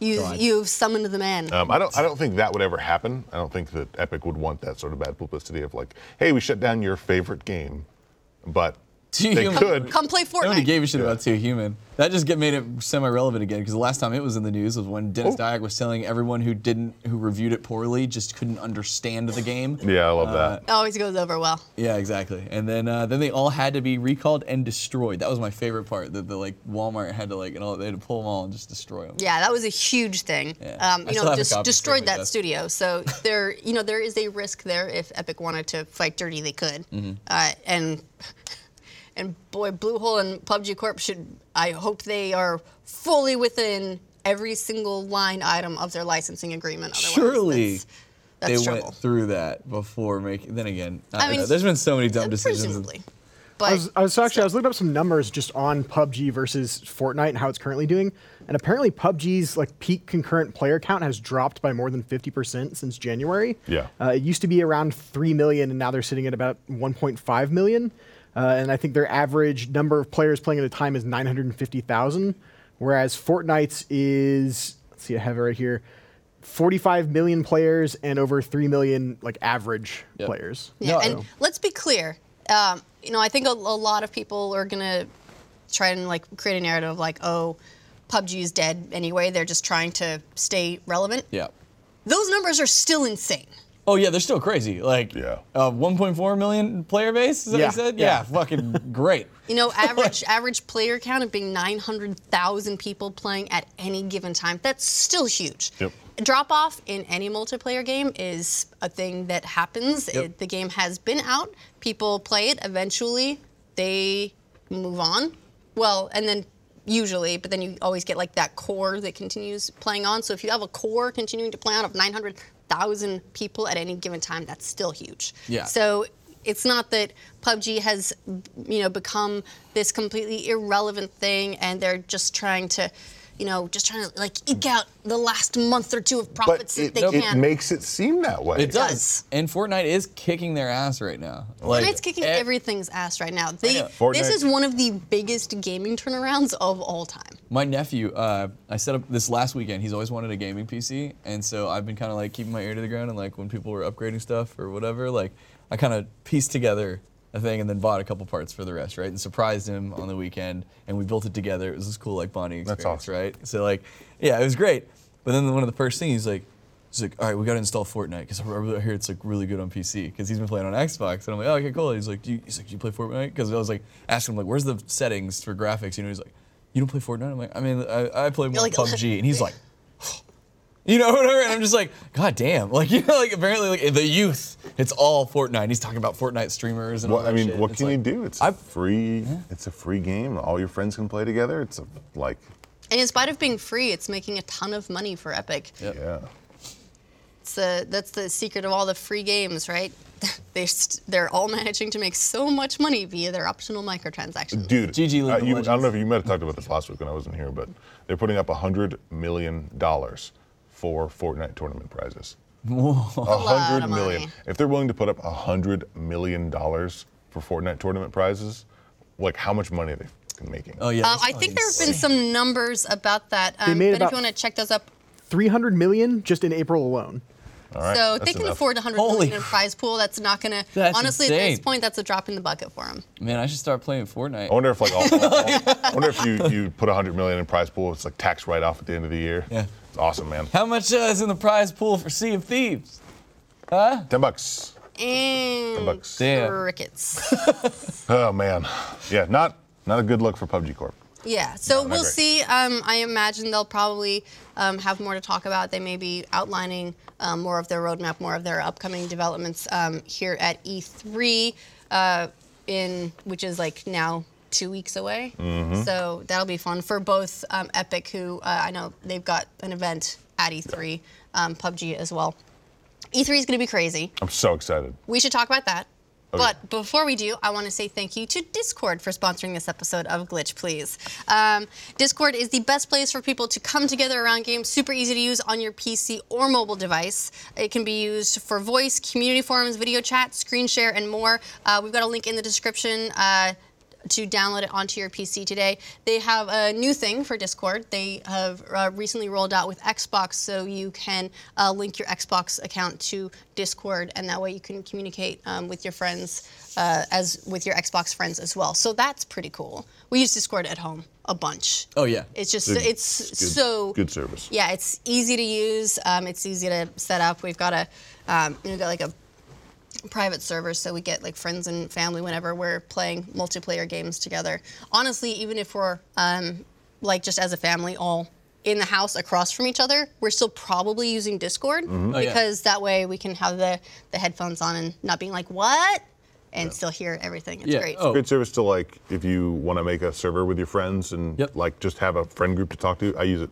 It's so good. It's like, it's almost like its own little like social media platform. Yeah, it really I is. absolutely love Discord, and uh, like I said, I just built my son's or sorry my uh, my nephew's uh, gaming PC, and one of the first things I did was like I installed Discord, and he's like, "What's that?" I'm like, "Oh."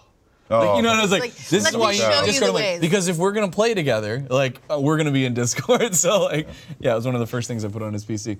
Yeah, so sh- big shout out to Discord. Uh, they are doing it's an awesome service. It's just every I think they've done everything right Yep. as far as making it easy to set up, easy to use. Um, it's reliable. All very important things. So um, if you haven't checked it out, uh, download Discord. There are um, there's a couple of uh, Rooster Teeth community servers, Yep. um, Discord servers as well. So you can find those. Um, join us, have a chat. It'll be fun. Um, you can share with us also via Discord your uh, E3 predictions because that's what we're going to talk about next.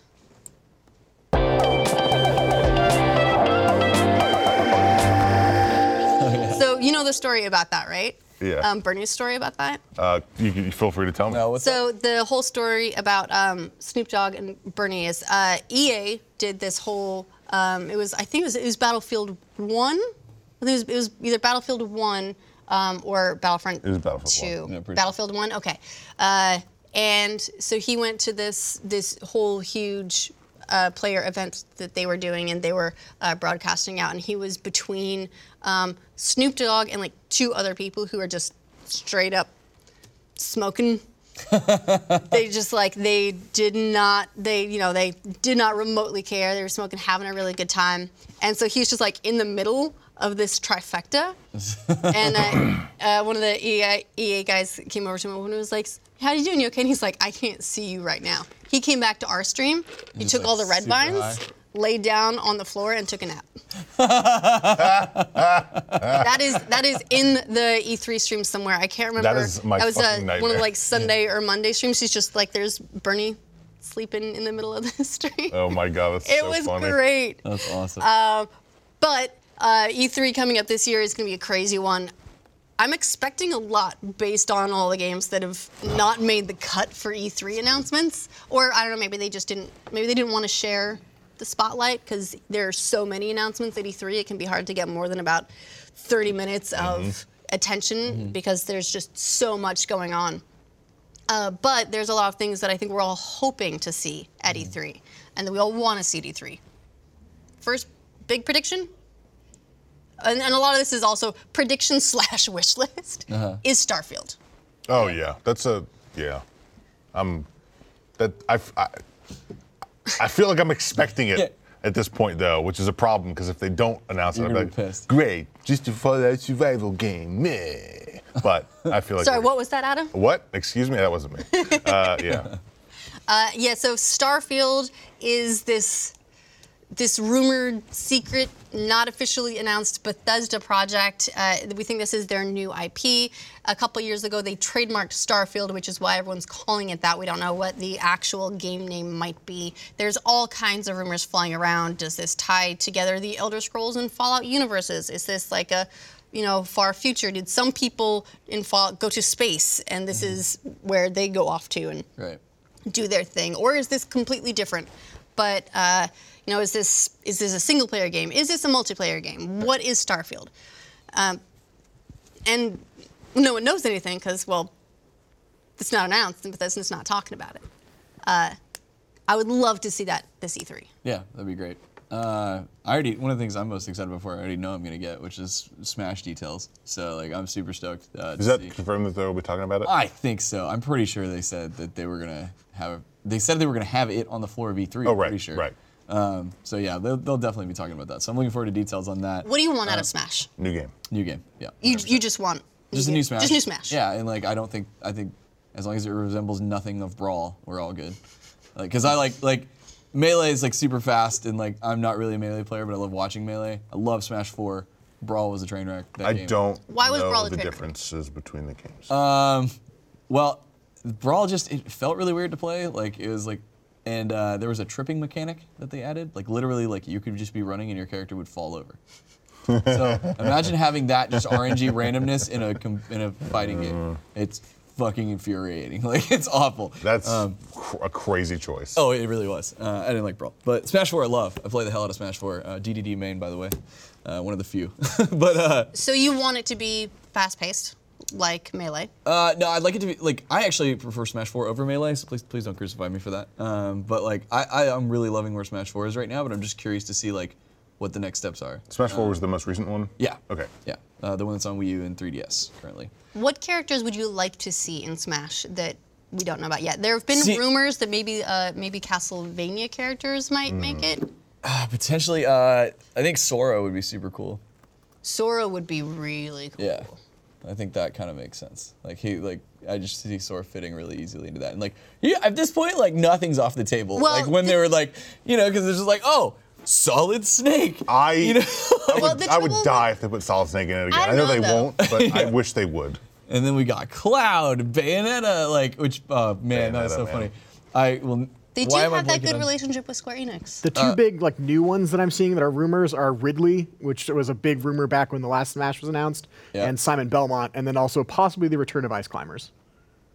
Except unless they can, but if they have wobbles, man, everybody's gonna be. Is that is that the move that like you can just one shot someone by? It's uh, it's an Like- infinite grab. Yeah, chain. yeah, yeah. And so the character, the guy, the pro that like really like coined it, his name was Wobbles. So everybody calls it Wobbles when that happens. And like, you want to see like the best like melee rage moment? I I went on a, on a YouTube hole where I watched melee rage compilations based on ice climbers.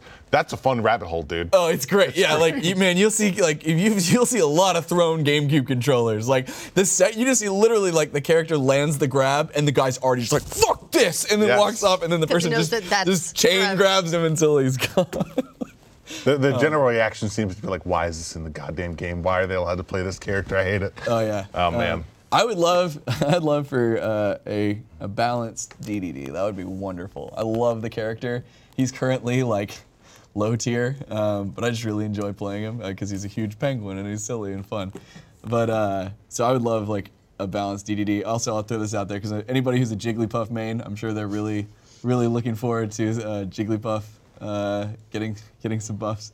Uh, Jigglypuff is like the worst character in Smash 4, and there's actually a website. Uh, I think it's called buffthepuff.com. Uh, I'm not gonna it go tracks- directly to that site. Oh, I did. Uh, or maybe it's Buff Puff. If you just Google is it, n- just it is Google. not. There's, Google there's Puff Don't- Puff. I'm scared to go to Puff Puff Puff. it's not Puff Puff. Okay. But it's it's like Buff Puff, Puff or something like that. Anyway, it's a website solely dedicated Don't to don't go to track- buffthepuff.com, please. you don't want to know what's on there. It's solely dedicated to tracking uh, the last time since the, since uh, Jigglypuff got a buff, and it, it's just it's nowhere. All I'm finding is loofahs. can you not find- I'm finding sponges. Here, I got this. Uh, All right. I am obviously really interested to know if Shadows Die Twice or whatever that game might be called, the From Software game that they, I think they, I don't know if it was Gamescom or E3.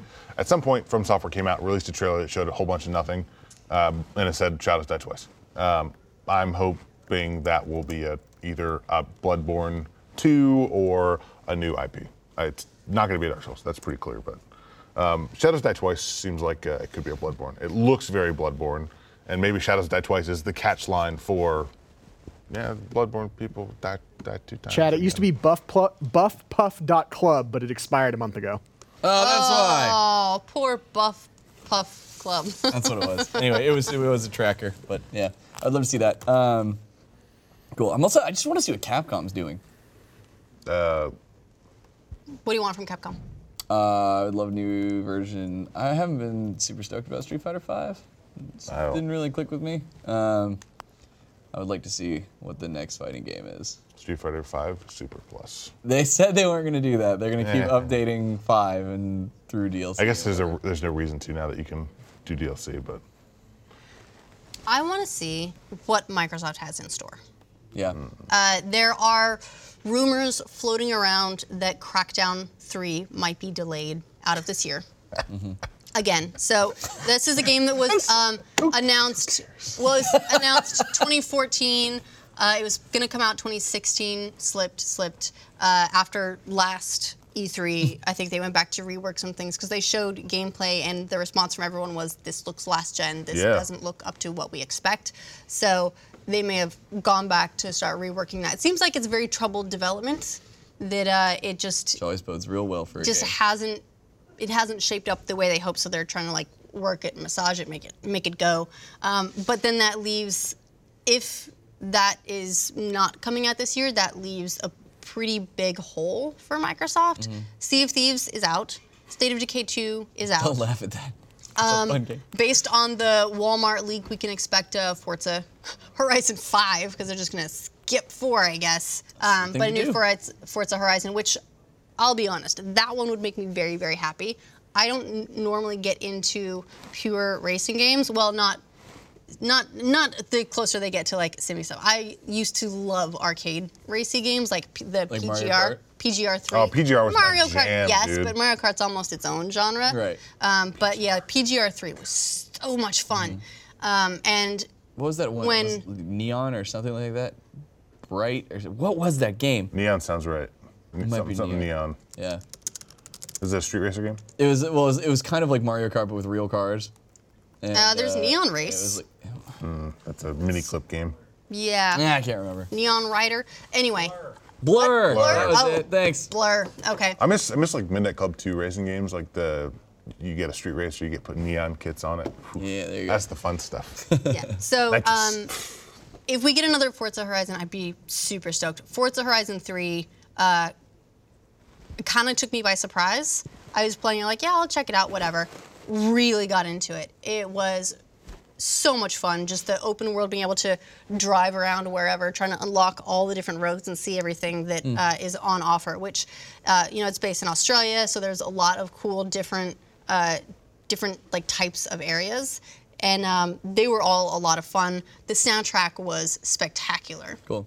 And you'd be driving along and at any moment just some challenge could pop up. You could make custom challenges and then they would populate out into the world. Oh, that's cool. so that was cool. Uh, plus there'd be you'd be driving along there'd just be this point to be like do you want to do this? And you go yeah why not? And then suddenly you're off on a race. And so that was brilliant i love drivatars that sounds so stupid but i really yes, the love, Drivatars. uh, I would be playing, uh, playing, and you know, like leveling up and getting better, and then I would be getting tweets from people saying, "Hey, your Drivatar just showed up in my game and kicked my ass," and I'd be like, "Yeah, you go, Drivatar! I'm all about that."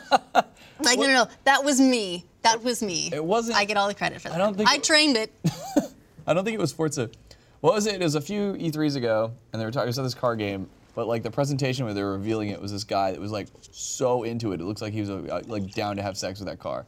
I'm trying to remember what it was. That's like every racing game. No, this where one they'll- was they'll like- bring a big car up out of the stage and be like, "A game with this car in it." so Yeah. weird. This guy was like way too into it. It's the one. It was kind of like almost like an MMO, but for racing. The Was it the crew two? Yes, I think it was the crew. Um, I think it was. I will say that the uh, the trailer and the way the crew two is presented seems really awesome. It's just that got that cool kind of weird like Inception world bending going on, and I'm loving that. That just looks like, and also the new one. I think you can do like boats and planes and stuff. So Nice. I'm, all, I'm all about it. I don't know. i there's something about the open worldness. I think that. Uh, that pulls me into the sort of racing games more than uh, other stuff. You know what I would like to see? What? snowboarding. We had- Snowboard we had- kids? We had, I- we had I- snow come out, right? Uh, you thinking of the Ubisoft game? Yeah. Steep. Steep. And yeah, there's maybe there's some, maybe there's like a subgenre of snowboarding that I like. I remember 1080. Yes, I said 1080 sequel. Yeah. right?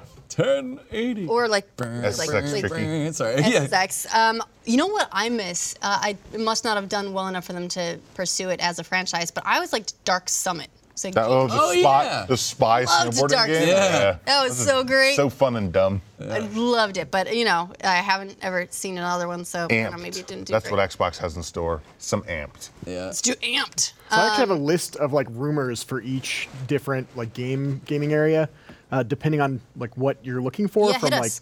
probably definitely going to happen to like pie in the sky dreams. All right. Um, so for Microsoft, probably going to see Halo Six, Forza, or Forza Horizon Four, Scale Scalebound. and some other Gears of War game.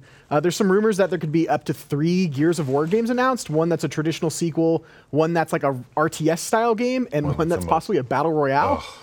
Uh, we'll see if that actually happens. There's some not likely rumors that NBA Jam could be coming back, uh, as well as this would be like pie in the sky, and it's kind of already been debunked. But Sunset uh, Sunset Overdrive Two, Kind of busy on Spider-Man, I think. Yeah, a little bit. Although, you know what? Could be a different studio. If you have an Xbox One and you haven't played Sunset Overdrive, it is such a great game. They just copyright it on. They filed for a, a copyright on Trademark? PC trademark. Sweet.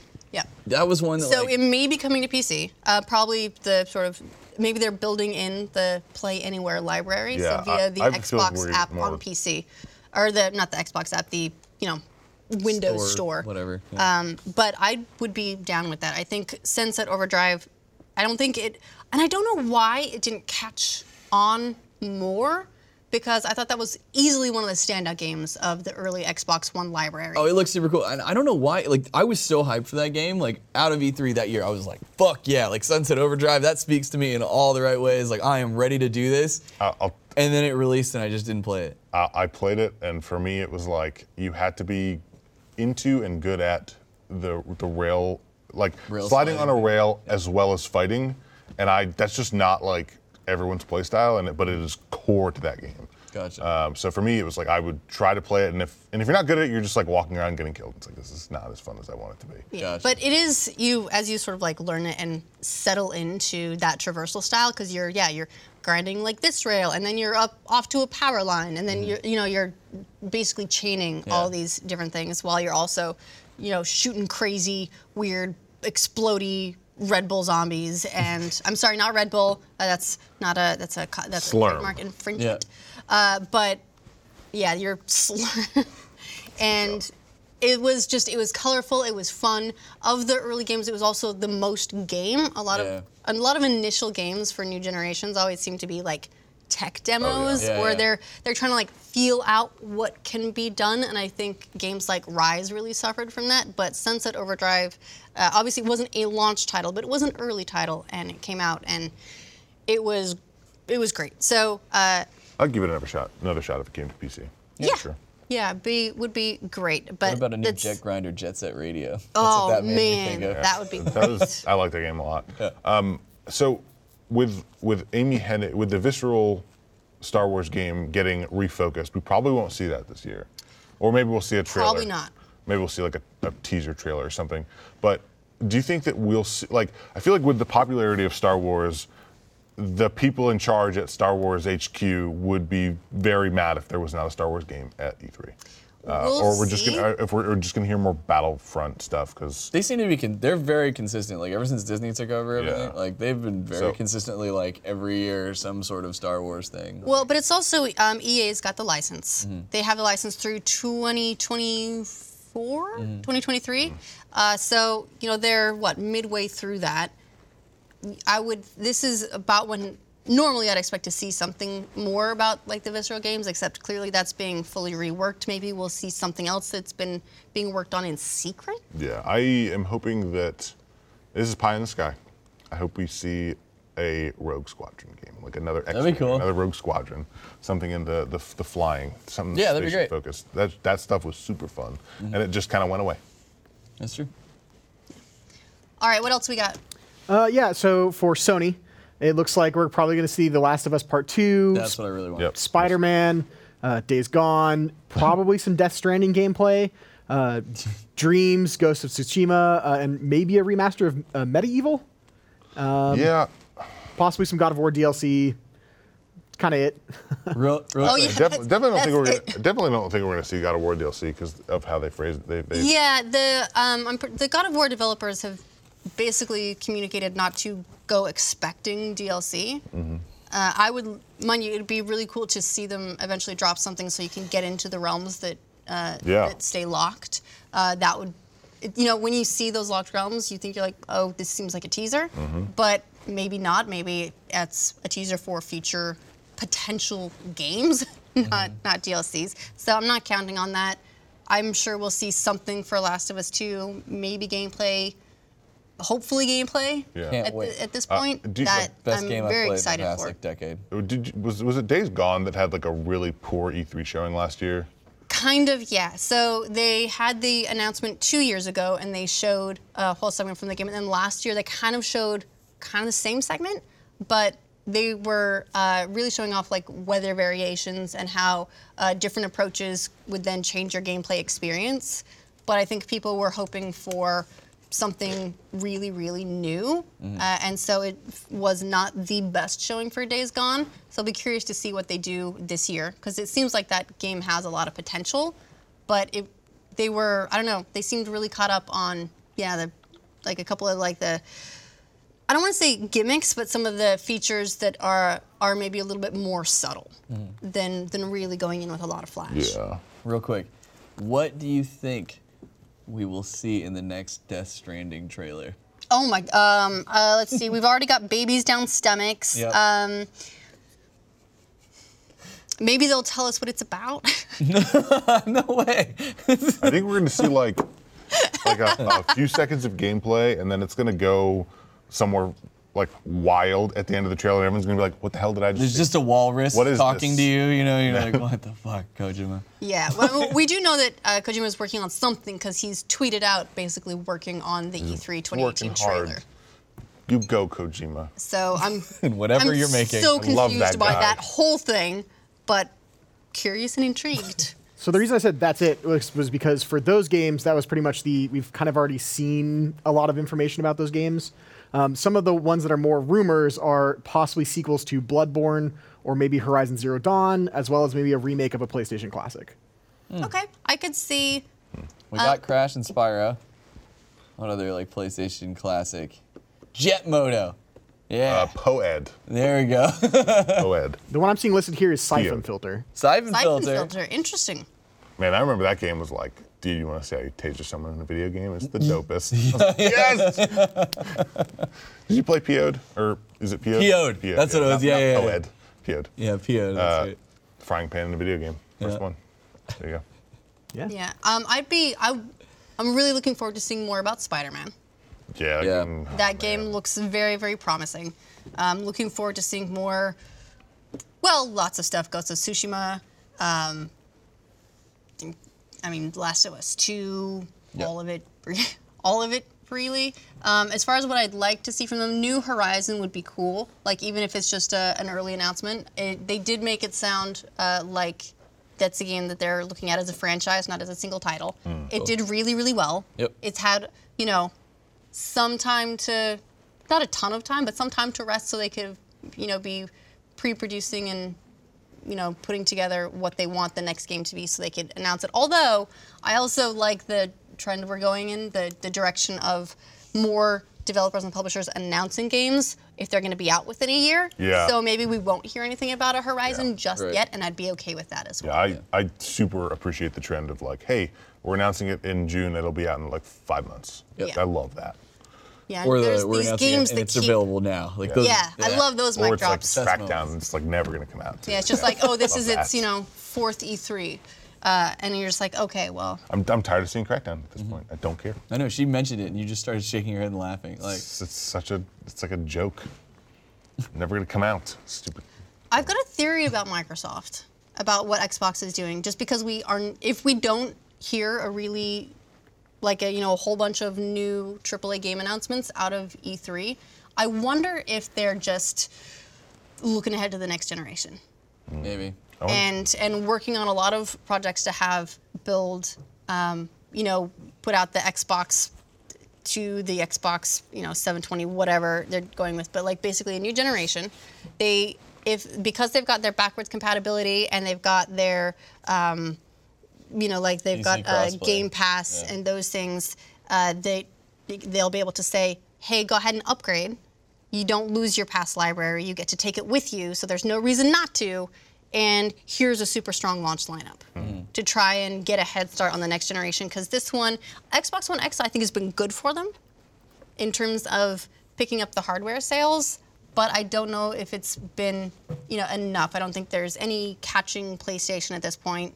Nope. Uh, you know, they're based on the the sort of estimates that we've got. It looks like PlayStation's probably ahead uh, more than two to one. So if I was Xbox, I'd be looking to the next generation. yeah. Um, so we'll we'll see. That's just a that's just a theory. I would like a new season of Killer Instinct or Killer Instinct 2. That'd be great. I can go for that. Yeah, because and I think that was a big success for them as well. But it's been kind of It did quiet. really well. Yeah, yeah. They well, they did the yeah the seasons that they released, and then it's just been like it's still around in some tournaments, It's but it's like slowly falling out. It's an incredible game. Uh, we've talked about that before, but yeah, love it.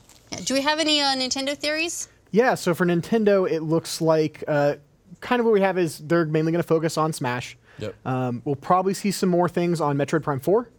Uh, just because Yes. we got the logo last time, so maybe a trailer this time. Look, you got the logo. Most of the work is done. Yeah, there you go. and then also probably some more information on Pokemon. Maybe there's been a rumor about Star Fox Grand Prix, which could be a Star Fox racing game. There, No, there have been a thank you. couple of Star Fox rumors. Um, you know, one of them being the racing game. So Was the new one good? I didn't play it. they've done they've they've Okay. been kind of hit or miss with recent Star Fox games, and I think the the risk there is that they may have sort of like tarnished that franchise. There are a couple games that have come out um, that were clearly they didn't need to. Mm. So we'll we'll see what they do with it. I, I love classic Star Fox stuff. Yeah. But I'm not sure how I feel about where they've been going. I want F Zero. I think that. I always want F Zero, and I want Animal Crossing, but we're not getting Animal Crossing. go. Not this year. I think that like the the rail shooter, like the you're going down a path kind of Star Fox style gameplay is like so.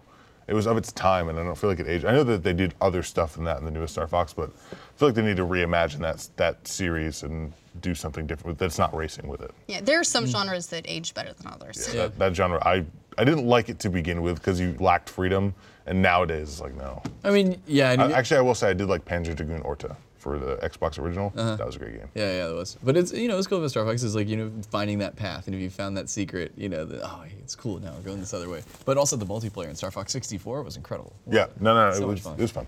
The other thing we'll probably see is something like the Metroid Prime 4 announcement from last year is something like that this year, which is just same franchise, new title, and just like Something a in hint at what they're working on. Yeah. Be Animal, be Animal Crossing. I'm just gonna throw it out there. New Pikmin, Oh, I want new Pikmin. Pikmin was so great. What? Switchman. You're Uh, not I a just, fan of Pikmin? I didn't. Don't I like, saw your face. I think Pikmin was it Pikmin two with a time mechanic. I think so. I don't. Yeah. Uh, those. What do you just- think about th- Pikmin 3? Those games are real cute. I just never got into them. I enjoy the Pikmin games. They're fun and they're charming, and I like the Pikmin, and I feel bad when they die. Yeah, I'm kind of meh on the series, whatever. But I'm just throwing it out there because I think maybe. Uh, some new info also I just found. Uh, it seems like this will be from Microsoft. They might be after E3 merging uh, Xbox Live Gold and Games Pass, so that people will only have to pay for the one subscription and you get access to all the Games Pass games. And there's some rumors that they're going to be bringing a lot of those games to PC. Like Xbox's um, the Master Chief Collection would then be available on PC. Uh, a lot of those like crossover games they currently have, where if you buy it on one console, you get it on PC immediately. There, there wasn't a lot of. There's not a lot of Xbox exclusives that are not on PC, and I feel like Halo is like, it's like what Halo, Halo Five, or Halo Master Chief Collection, Halo Four, Halo Master Chief Collection. Well, there was five. recently that um, the project it was based off uh, the Russian like Halo Online. That's right. It was the fan project, basically like you know building Halo out of that, uh, building Halo multiplayer, and people were doing it. And uh, Microsoft sort of went and and shut it down, so they're they're stopped development, so they can't do anything on it anymore. And at that time, uh, they said, "Look, we're we know you want something on PC. So Halo on some Halo PC announcements, I could absolutely see coming to E3. I would like that. I never played Halo Five. I feel bad. Halo was like. It's a franchise that's My I, I think growing uh, slid for a lot of people. yeah. Yep, it did. I was out. Uh, I, I was out after Halo 2. Halo 2 was awesome. Halo 3 just completely turned me off. Yeah. I was, And back, I was back in for Reach pretty pretty hard pretty hard for multiplayer. I played a little bit of Reach. Yeah, it was but good. Yeah, but so that's about it for the big three: Nintendo, Sony, uh, X, or Microsoft. Um, I'm gonna kind of just shoot through the rest of these. Uh, Bethesda, we'll probably see more on Fallout 76. We'll definitely see more on Fallout 76 and Rage 2. We'll probably see Starfield. There's some rumors that the Fallout announcement from yesterday is kind of like a not a red herring, but they're showing us this, and then they're gonna sneak in the title for the next Elder Scrolls series and show a little bit of that. Um, EA will announce more on Anthem and Battlefield 5. Uh, Ubisoft, actually, it's funny, you guys were talking about Target and Walmart had some leaks. I guess while we were recording this, uh, a French video game website accidentally leaked uh, Assassin's Creed Odyssey, which will take place in Greece, um, along with Beyond Good and Evil 2, uh, probably a new Splinter Cell game. There's always already been some images of Division 2 coming out. Uh, and uh, Square Enix will probably will definitely show Kingdom Hearts 3, maybe some Just Cause 4, The Avengers, and Shadow of the Tomb Raider. It's gonna be a busy year. Yeah, a lot of it is. games. Busy, busy year. Also, we'll probably see some Red Dead Redemption 2 stuff. Yeah, that's true. We'll see. Although, what to what extent we'll see that remains to be seen. I I, imagine gonna- they'll probably they'll be at like one of the um, uh, at one of the like big threes press conferences, but I don't know how much we'll see on the floor. Rockstar kind of does their Yeah. own thing Yeah. when it when it comes to marketing their games. Yeah, They're they- like they do. It's like, look, you're gonna get this. We know it. We know that. So they'll buy a bunch of billboards and bus ads, and everyone in the world will buy it, and that will be Ah, that. Speaking of Rockstar, what if they just like out of the blue, they're just like new Thrasher? Okay, and on that note, um, let us know what your predictions are for E3. What do you think we're going to see? What do you want to see in the comments? If you're a Rooster Teeth first member, make sure you check out New Game Plus, our first exclusive post show on our website, theknow.tv, or you know roosterteeth.com, and we're the Know channel. Um, and we will see you next week for our last pre E3 glitch, please. And then we will be doing six days at E3. It's going to be very, very busy. Uh, we'll have uh, whatever announcements they're coming, we're going to have a bunch of stuff on on the our, our live stream. We're bringing developers on. We're going to be going and playing the games and sharing hands-on impressions. It's going to be a really good time. So hope you tune in for that. Uh, and uh, thanks for checking out Glitch, please. Yeah. So excited. It's going to be great. So excited.